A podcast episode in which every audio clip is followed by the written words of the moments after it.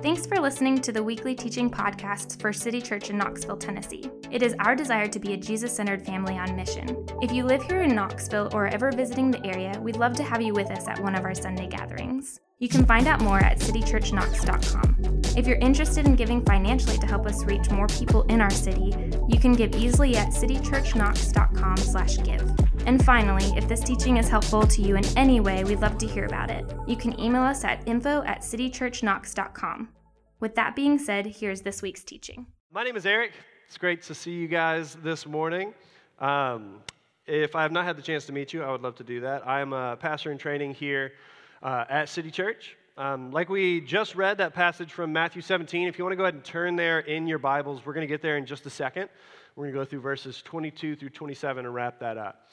Um, but first, if you've been uh, following things that have been happening in the world right now, which there's no shortage of things to follow, but one of them uh, is you probably know uh, or have seen a little bit about some of the stuff that's happening with uh, Russia kind of invading, attacking parts of Ukraine. Um, and we've talked a little bit about that side of things, but um, there's a lot we could talk about that relate to that. But I want to focus really quickly on uh, President Zelensky. He's the president of Ukraine.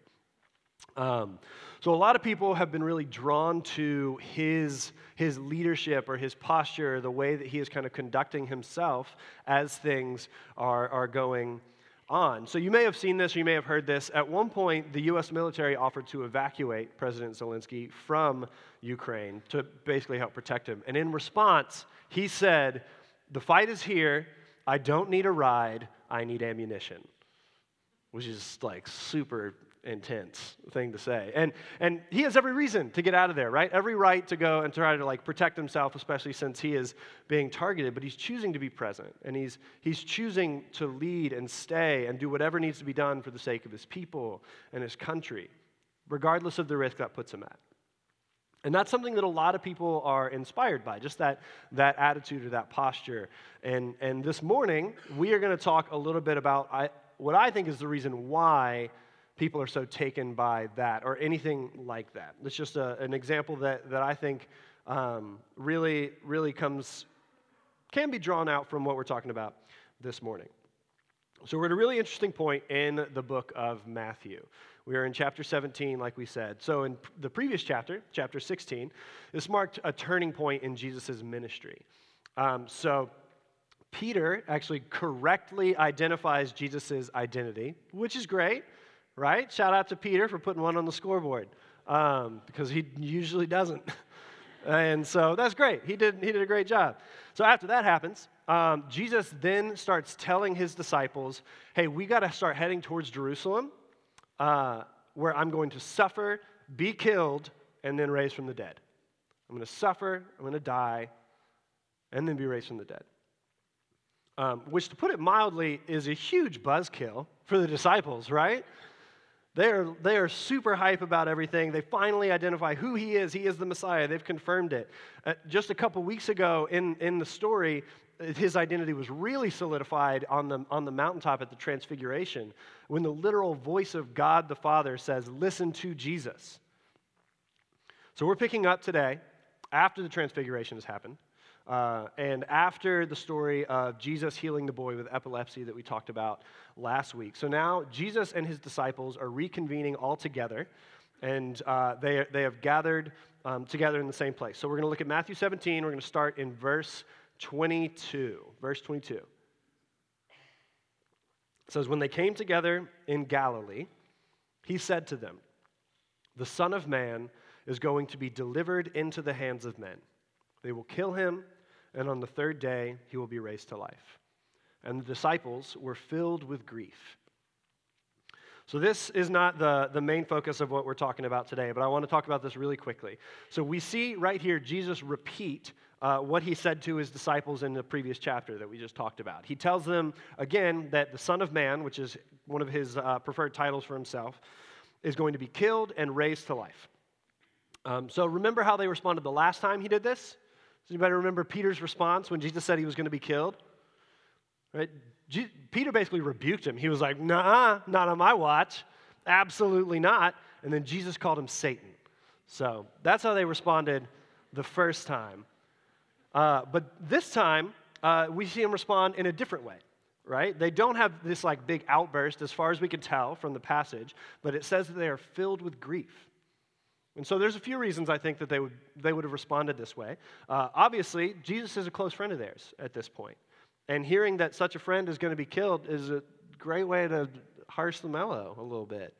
Uh, but, like we said earlier, the disciples are now more convinced than ever that Jesus is the Messiah, the new king, the conquering king in their minds, fulfilling all of these prophecies. He's finally here. And now, for the second time, he just told them all that he will not, in fact, be violently overthrowing the establishment, but he will actually be violently killed by the very ones that he came to save. Right? And they are filled with grief. And while the disciples do have a better understanding of who Jesus is, we just saw that, um, I feel like this is another version of what we might call, um, or what we've been calling kind of on the staff side, dense disciple moments, where the disciples kind of like sort of respond in, in, the right way, but they're a little bit dense at times. So this is kind of a, a, a, milder version of that because they know that Jesus is the Messiah. They, they do know that, they have confirmed that, but they still don't fully grasp what that means. They don't understand all the implications of that. He's told them what needs to happen. He says he's going to be raised back to life afterwards. But because of their expectations for what they think he should be doing, they're filled with grief at the notion that he won't be doing it exactly how they want it. Right, so let's keep reading in verse 24, and then we're going to jump more into what we're talking about today. it says, After Jesus and his disciples arrived in Capernaum, the collectors of the two drachma temple tax came to Peter and asked, Doesn't your teacher pay the temple tax? Yes, he does, he replied. So, Capernaum where they all are right now is kind of their home base of sorts uh, for Jesus and the disciples. It's actually where Peter is from. Uh, so they're most likely at Peter's house or at a house of one of his close relatives, um, one, of, one of those things. But this is a very familiar place for them to be.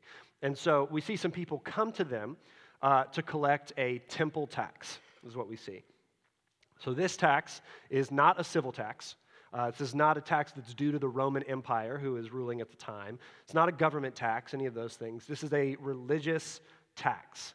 This is a tax that, that helps fund the temple, uh, which was the religious hub of this region for Jews. And since the temple was so large and uh, such a big deal at the time, it required a lot of money to function. So they were collecting this, this money to help with that. So this is kind of, you can think of it sort of like, um, like a religious version of an HOA fee, kind of. Like it's, it's, a, it's a way of like giving money to this thing to kind of like recognize its importance, help fund what it's doing all of that. Um, and it's, it, it's recognizing the importance and the necessity of the temple in Jewish life. Um, so these temple employees that are coming up, this is not religious leaders. Uh, these are people who basically work for the temple. They come to Peter and they ask if Jesus pays the tax. Um, so we, we as modern readers, we just we tend to read through these stories kind of quickly or start to finish, and, and don't think of uh, all the, the things that may be implied uh, to the original readers and things that we don't pick up at first glance. But this is a pretty tense moment. Um, like we just said, the temple is the center of religious culture at the time in this region. It's a big deal. And so these, these guys are coming to Peter and they're saying, Does your rabbi, your teacher, the one who has been pretty outspoken against the religious establishment of the time, does he contribute to helping the temple function? So Peter's in a kind of awkward spot, right? It's a little bit of a tense situation. And so Peter, my, my dear, sweet, wildly overconfident Peter, uh, in his complete inability to handle conflict, speaks up. He's like, Yeah, of course he does. So he boldly answers a question he does not, in fact, know the answer to. He, has no idea. Haven't we all been there? right? Uh, I used to do this all the time, uh, which is not great. I say used to because I've worked on it a lot. But I I had a really hard time saying I don't know to any question. Uh, whether it was like a definition of a word or like a reason for a rule or, or anything like that. Uh, even like directions that like strangers would ask me, I could not say, I don't know. And so I would just answer like anything, anything at all. Um, and it became problematic, obviously, uh, especially when people found out I had no idea what I was talking about. Um, and so I've been working on this because it is particularly frustrating to my wife, Sarah, when she asks me a question and I'm like, oh, here's an answer that I just made up. Um, and she took my word for it, which is good, but that's my fault for doing it like that. Um, so I've grown a lot in that, but it's something that I, I can relate to Peter in this situation. Um, so let's keep reading. It's, uh, so Peter has just had this interaction, and then it says, When Peter came into the house, Jesus was the first to speak. What do you think, Simon? He asked. From whom do the kings of the earth collect duty and taxes? From their own children or from others? From others, Peter answered. Then the children are exempt, Jesus said to him. So it starts off right there when Peter came into the house. So Peter wasn't even with Jesus a second ago when he answered this question, right? And when he gets inside, Jesus initiates the conversation. So I don't know if Jesus overheard this thing that went down outside or if he had like a moment of divine intuition, any of these things, and he's just aware of what happened. But this is a really funny scene in my mind. I love these interactions between Peter and Jesus. I like to think of Peter like saying that outside and then realizing he's like, hmm, maybe answered that a little too quick. And then he gets into the house and he's like, don't look at Jesus, don't look at Jesus, don't look at Jesus. And then Jesus goes, What do you think, Pete? oh, man. Uh, so Jesus, Jesus calls him out, basically, or asks him a question. He takes things for a bit of a turn. So Jesus shifts into a teaching illustration, and he poses a question about rulers collecting taxes from their subjects. So he asked Peter a question, would have been really obvious answer at the time. So when, when rulers or kings or anybody like that collected tax from their subjects, other members of the royal family were considered part of the king's household, right? They're not subjects.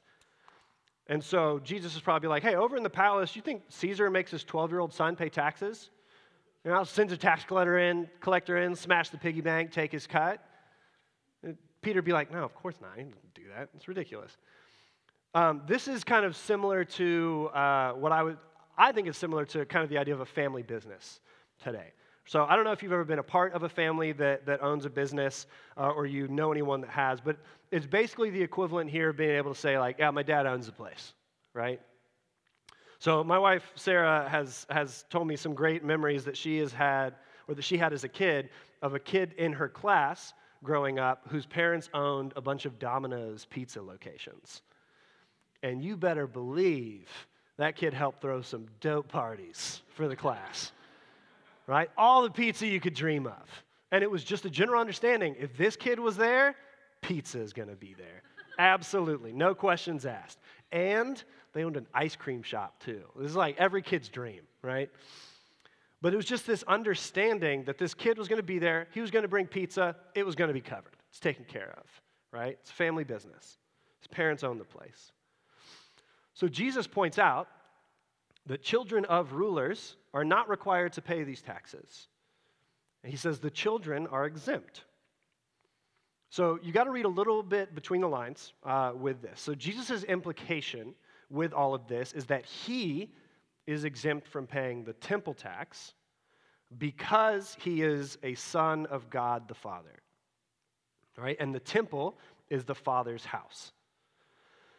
So, with our modern lens, like I said, uh, and our understanding of Scripture as a whole, it can be easy to gloss over some stuff that's going on. But I want us to pay close attention to what's actually happening here and just how significant it really is. We have heard Jesus talk about his Father periodically, and we tend to just accept it as commonplace. It's just a thing that Jesus does, it's how he talks about God. But you need to realize, up until this point, no other religious leader or teacher has ever referred to God as their father. Right? This, this is a big deal. Jewish tradition puts God at an unbelievably high position, and rightly so, right? They elevate him to the point where even, even one individual, only one, get, got to go into the innermost part of the temple every year, the Holy of Holies, where God's presence dwelt. It was a big deal. And even then, they could only do that after following all the ceremonial practices, doing all the sacrifices, everything they needed to do. See, God is the creator of the universe, King of kings, Lord of lords, and they revered him so highly for it. but Jesus has been referring to him as Father. That's a big deal. Right? So Jesus is saying, hey, I'm a son of the Father. And you are also considered sons of the Father. We're family. Right? My dad owns the place, basically. Now, Jesus could have ended it right there. Uh, not pay the guys, gone on his merry way. Right? He just had a conversation with Peter. That's exactly what he said. He said he could do that. He had every right to do that. Every right not to pay the temple tax. He and his disciples had all the freedom in the world not to do that. But it's not where he stops. And this is where the story takes uh, a bit of a bizarre, an unexpected turn, I think. So let's keep reading. Uh, we're going to finish it out, verse 27. But, so that we may not cause offense, go to the lake and throw out your line. Take the first fish, fish you catch, open its mouth, and you will find a four drachma coin. Take it and give it to them for my tax and yours. So this is super interesting. What did he just say? So that we what? May not cause offense. That should cause all of us to do a bit of a double take, right? So we may not cause offense. Peter's probably thinking, like, I don't know how to tell you this, buddy, but we have wildly offended a lot of people. That's this is too late for that. That ship has sailed. Right? When has Jesus ever actively avoided causing offense? And especially people who are associated with the religious establishment or the religious leaders of the time. Just a few chapters later, in fact, we're going to read Jesus is in this temple, flipping tables over and cracking a whip to drive out merchants who are changing money for this tax. That feels pretty offensive. right? So, so clearly, Jesus has no issue with doing things that seem offensive when the situation warrants his response. But here, we see that sometimes he chooses not to, when causing offense is not actually necessary in order to communicate truth. Right? This has huge implications. We're going to get there in a second, but, but we're going to finish unpacking what I think is the most uh, odd part of this passage, personally. Jesus tells Peter to go do something miraculous, or at the very least, something very coincidental, right? He says, Go catch a singular fish, open its mouth, find a coin that covers exactly your and my tax amount. So, a few details make this confusing. Uh, first, Peter was a fisherman by trade. Um, no fisherman who has any desire to be productive uses a line to catch a single fish over a net to catch as many as possible. Right? If he's like, well, if we're going to get money out of a fish, we might as well catch like a thousand of them, right? And so, second, as far as we can tell, based on this passage, all of the disciples are in Capernaum together. It's not just Peter and Jesus. So, money to cover two people is not going to cover the entire tax. Third, um, this is where the story ends right? Nowhere in Scripture does it actually say that Peter did it, that he went and caught a fish with money in it. And if he did, it'd be the only miracle that Jesus talks about doing without actually doing it, or without there actually being an account of him doing it. Uh, and fourth, if it was done, then it would be one of the only miracles performed uh, both in private and that was self serving to some degree, right? It would not have been in, a, in an attempt to display his authority or his divine nature. It would have just been to cover the cost of this tax. Um, so many scholars have different opinions on what this all means. Uh, but several that I read actually agree and share the same conclusion, and it's fantastic, in my opinion. It brings so much humanity and so much uh, realness to the personhood of Jesus. So, the, the illustration of finding something valuable inside a fish was actually a pretty common literary tool used at the time at this point in history. It was often used to serve as a description of how God provided or how everything just worked out in the end. It's a, it's a common literary device. Uh, a close modern equivalent would be kind of the idea of like digging through your couch cushions or like under the seat of your car to get some change to cover the cost of something. It's like that's a, that's a similar illustration of what it would be done or what would be done. So, so several scholars conclude it is likely that Jesus is referencing just a common trope at the time to highlight how he and the disciples really don't have much money to speak of, if any at all. Right? He's basically saying to Peter, according to some scholars, hey, we'll pay the tax. Yeah, that's fine. Uh, kind of short on cash, so better go get one of those money fish. and it's just like, in my opinion, it's just so funny to see Jesus like cracking a joke with his, with his buddies. Um, it just gives him this, just a great sense of humor, in my opinion. But in any case, what we come away with is that Jesus and his disciples decide to pay the tax. That is the important part that we get out of this, regardless of where they came up for the money. And the most significant part, as we mentioned earlier, was actually the reason why they paid. So, there we have it. Jesus talks about death and taxes. Nice and simple. The only two inevitable things in life.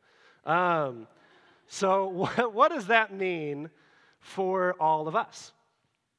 Well, I can tell you for certain, one thing it doesn't mean is that none of us have to pay taxes. All right? If that's the answer that you've been waiting for, you've got your answer. You still got eight days to file. Um, not five, like a lot of you thought, extension this year. Anyways, tax day's coming up. I just did mine. Uh,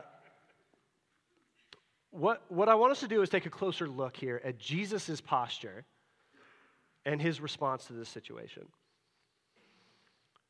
We said we know without a shadow of a doubt, uh, Jesus has no qualms about causing offense in certain situations. We know that. And we also know from this passage that Jesus does not see it as his obligation or an obligation on him to pay the temple tax. He has made it clear that he can claim an exemption from it. He has every right not to pay. He has complete freedom not to pay this temple tax. But what does he do? He chooses to pay it anyways. Right? And he does it, he says, as a means of not causing offense or not stirring up drama or not making life harder for these people who are here just doing their job. So, Jesus in this story is actively and deliberately choosing to lay aside his freedom. Right? He is saying he is willing to lay aside his rights in order to serve others or to serve another purpose. Right? I think Jesus is giving us an example of a way to live that feels incredibly countercultural, especially in today's world. This has huge implications in many areas of life. Jesus here is modeling a posture that is absolutely central to how we need to be thinking about our lives as followers of Jesus. And that's that there are situations where we lay down our rights and our freedoms for the benefit of others. Right? There are situations where we lay down our rights and lay down our freedoms for the benefit of others. There is such a thing as a situation where you have the right or the freedom to not do something, but you choose to do it anyway. Right? And Jesus here makes it abundantly clear he has every right, more right to not pay the temple tax than we probably have had the right to do anything. But he chooses to do it. That attitude is not the norm, especially in 2022 America.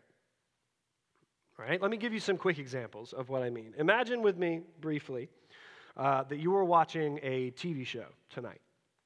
And in the middle of the show, it gets interrupted by a breaking news story. Uh, this example relies heavily on network television and not streaming, so just bear with me.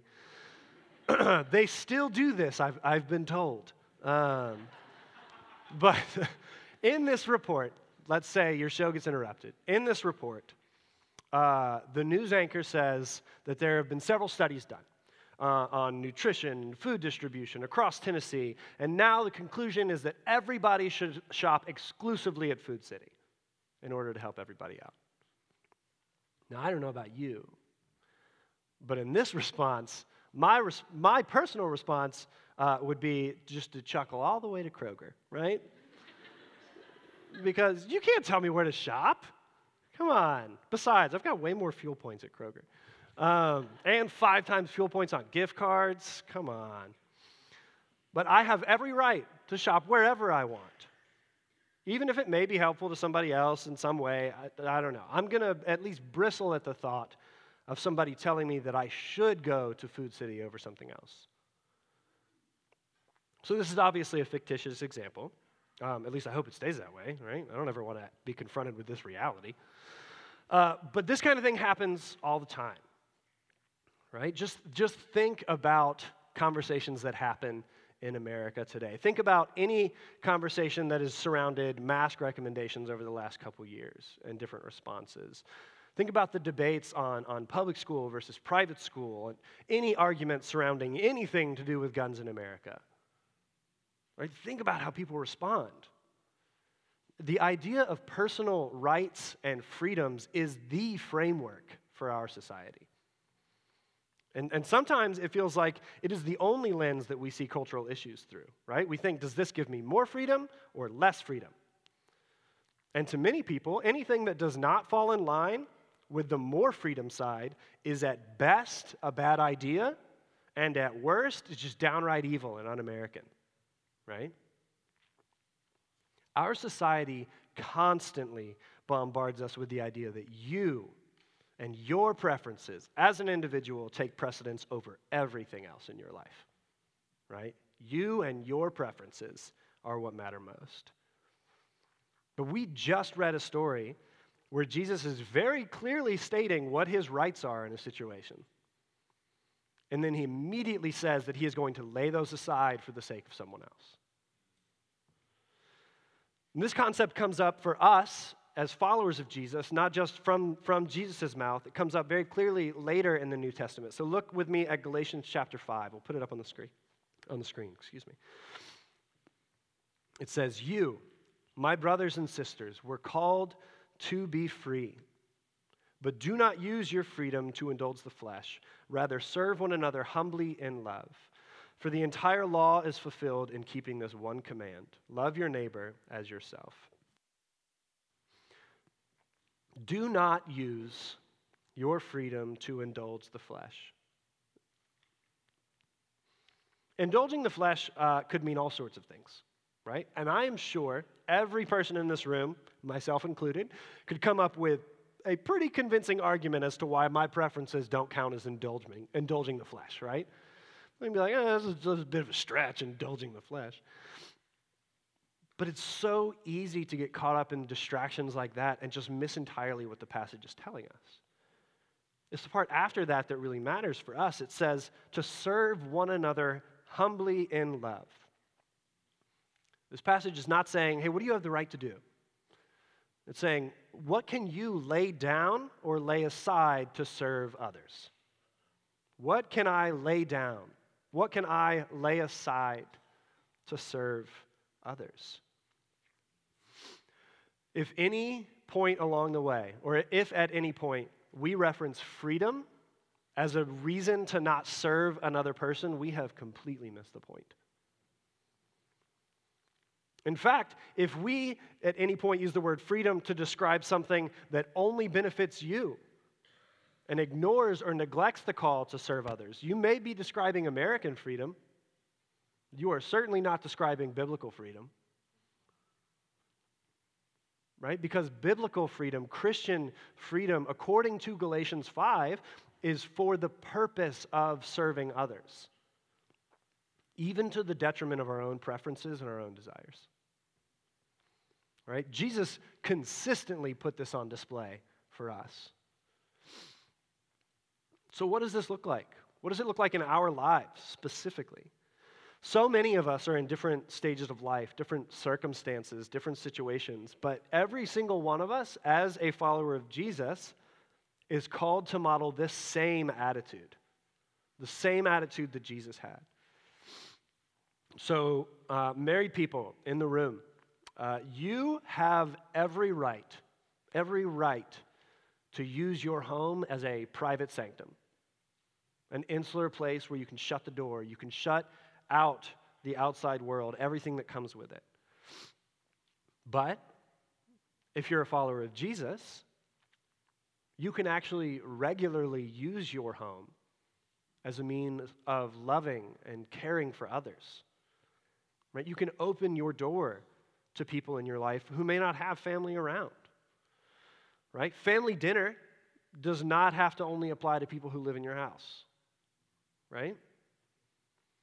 Or maybe it can even look like opening your home to someone to live with you, to be a part of life in your home. Day in, day out. You can use your home as a place to make people feel loved and cared for, a place for people to feel completely welcome with nothing to prove. Parents in the room, you have every right to keep a strict bedtime schedule and private routine with your kids every single night of the week. But uh, you could also use your freedom at times to invite other people into your routines, invite people into your family time, even if it does occasionally interfere with bedtime and routines. So I knew a family back in South Carolina who, whenever they had people over at their house and it was bedtime for their kids, they would stop everything that they were doing and they would invite everybody who was there to join in with them. Right? If you were over at their house and it was bedtime, it was like, all right, we're all doing bedtime. We're doing the whole routine together. Let's go. They would walk through the whole process. They'd, they'd sing a song, read a story, they'd pray, they'd brush their teeth. Not, all, not that part altogether. They would watch the child brush their teeth. Pass the toothbrush around. No. Uh, no, they wouldn't do that part. But, but, but everyone would participate in the whole bedtime routine together. And sure, it took longer with a couple people who were not normally a part of that routine, but they felt like it was worth it to bring people into their life and into their routines. This is something that, that uh, Sarah does too. My, my wife occasionally will be over at Kent Nana's house or at other, other people's house with kids. I just say Kent Nana because it's probably there more often than not. Um, and sometimes she'll ask if she can go through the bedtime routine with the kids uh, instead of them so that they have a break for the night. And she gets to walk through that with the kids. And sure, sometimes that can disrupt the schedule. That can make things potentially take longer, be different than it normally is, but it's worth it to, to help mingle our lives together as followers of Jesus and serve one another. Single people in the room, um, you've got every right to go out, you know, every, every night or every weekend or, or stay out late with other people. But you could also use your freedom to maybe spend, spend quality time with people who don't have as much freedom in their schedule as you to be out in the evenings. Right? You could go have a, at least according to some people, boring night with someone in your life group who can't leave the house after a certain time, maybe because their kids are asleep or for other reasons. It could look like joining in those routines of, of helping maybe prepare a meal in someone else's house. You get to go join in and do that. Or that can be a means of you helping serve them or, or just being together. Uh, we had our whole life group over uh, recently to our house uh, a few weeks ago um, for a game night. It was great. We had single people, married people, parents with kids, and our dog, and it was beautiful. It was crowded. Uh, our house is not tiny, but 17 adults and four kids and a 60 pound lab in one living room. It was a little crowded. Uh, but the best part was nobody was hands off, right? Everybody had the understanding we're here together. We're here to be with each other, but we're also here to love and serve each other. Sure, we're having a good time, but if a toddler comes across the room or across the house, you're on kid duty now, right? Is that required? No. No, it's not. But you better believe every person in that room, married, with kids, single, it didn't matter. Every person in that room was willing to take full responsibility, full responsibility for them and to love all of the kids that were in there. Right? Those people, everyone there, had every right to be anywhere else. Or they could have been there and just totally ignored that because they'd be like, it's not my kid, it's not my problem. But that's not what people did. We like to describe it sometimes as a difference between like man to man defense and zone defense. So it's like parents run man to man, but when we're all together, we're all in this. We're running zone. Everybody's watching the kids. Right? So people were willing to and choosing to lay aside maybe their preferences, some of their rights, some of their freedoms, to be present and to be invested in each other's lives, even if it meant disrupting bedtime. Maybe it meant being a little crowded. Maybe it meant watching kids when you don't have to. But people were willing to do that. Right? Uh, all of us, especially according to the world standards, have every right to use our money and our resources in whatever way we want to. We have every right. We can rest easy at night knowing that that number in our savings account or our retirement or our portfolio, whatever it is, is going up. As long as it's going up, we're good. Or we could look for ways to sacrificially provide for other people's needs. We can serve others, even if it means maybe this month you're not putting as much into savings as you were planning or hoping. Right? Uh, maybe it means postponing that vacation to help somebody else in your life group or, or in our church.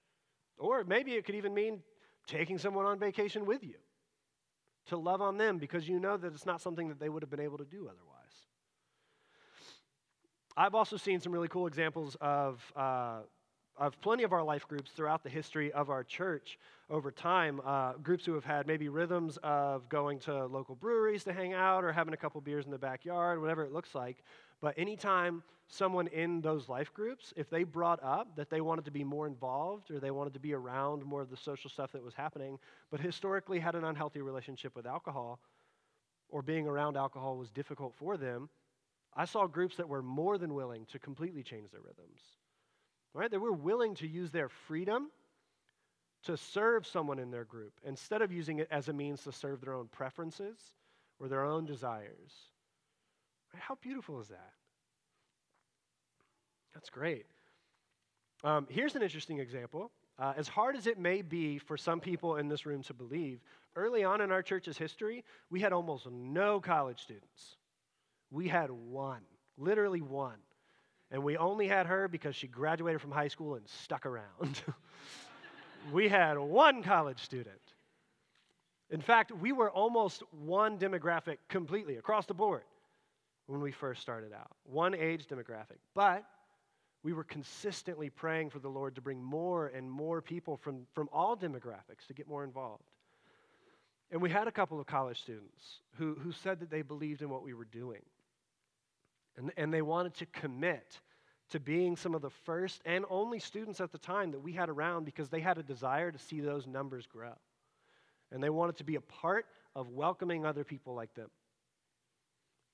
Right? They could have easily gone to any number of different churches in the area that would have plenty of things specifically tailored to attract college students. Or maybe places with, with event after event that was super exciting and high energy and something that they wanted to be a part of. But they were willing to lay aside their preference for maybe a larger contingent of college students in order to serve others who would come after them. They wanted to serve them by being the first ones.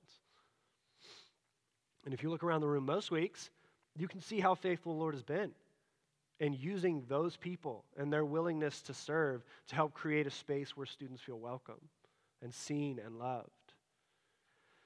Some of you right now in the room may be older than the average age of our church, and you may be doing the exact same thing right now. You are setting aside your freedom to be a part. You're, setting, you're setting aside your freedom to be a part of a church where uh, you could be somewhere where people are in, more people are in your stage of life, but, but God has already used what you are doing here to help grow us as a church, to help us mature as a church family. Many of you are doing the same thing as ethnic minorities.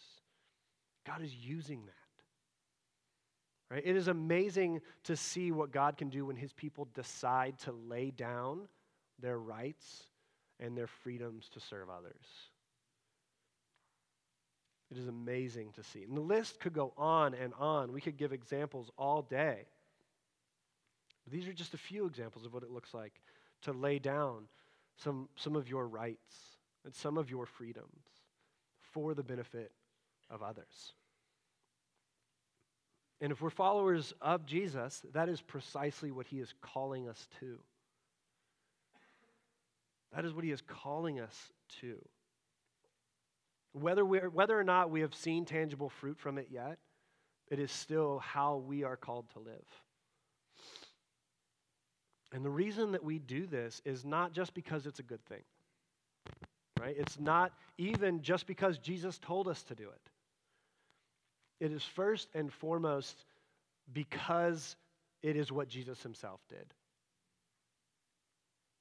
It is what Jesus did. Look back at the beginning of our passage in verses 22 and 23. It says, The Son of Man, again, that is Jesus talking about himself, is going to be delivered into the hands of men. They will kill him. And on the third day, he will be raised to life. Do you think that Jesus, God in the flesh, had the right or the freedom to say no to the cross?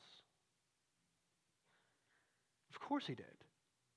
Right? That, that's part of the beauty of it. That Jesus laid aside more freedom than we will ever know or that we will ever dream of for the sake of others. Right? Jesus does not leverage his freedom for his own convenience. And he does not leverage his freedom at the expense of anyone else. Right? Paul sums this all up beautifully, I think, in Philippians chapter 2. This is where we're going to end today. Um, we'll put it up on screen for you, starting in verse 3. Paul said, Do nothing out of selfish ambition or vain conceit. Rather, in humility, value others above yourselves, not looking to your own interests, but each of you to the interests of the others. In your relationships with one another, have the same mindset as Christ Jesus, who, being in very nature God, did not consider equality with God something to be used to his own advantage. Rather, he made himself nothing by taking the very nature of a servant, being made in human likeness, and being found in appearance as a man. He humbled himself by becoming obedient to death, even death on the cross. Right? Jesus is willing to restrict and inconvenience himself for the sake of others, right? For my sake, for your sake. That is our example. Jesus is our example for that posture. And, and that is my prayer today for all of us that we continue to become individuals, but also become a group of people who more and more resemble this posture of Jesus in the way that we live. Right, let's pray together.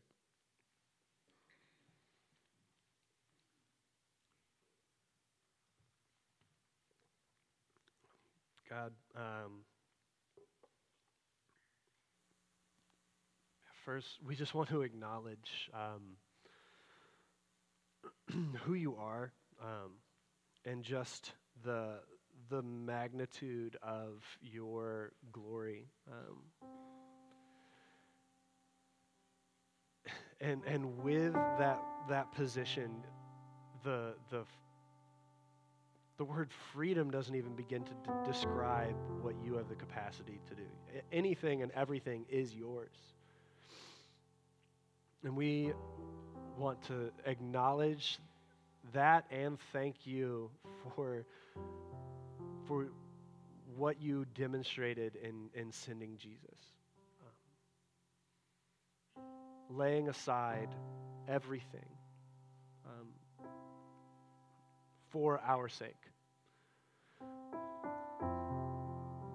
Laying aside all of your freedoms, all of, of your rights that you had to, to be distant from us, to be removed but instead you wanted to you wanted to bridge that gap for us for our sake.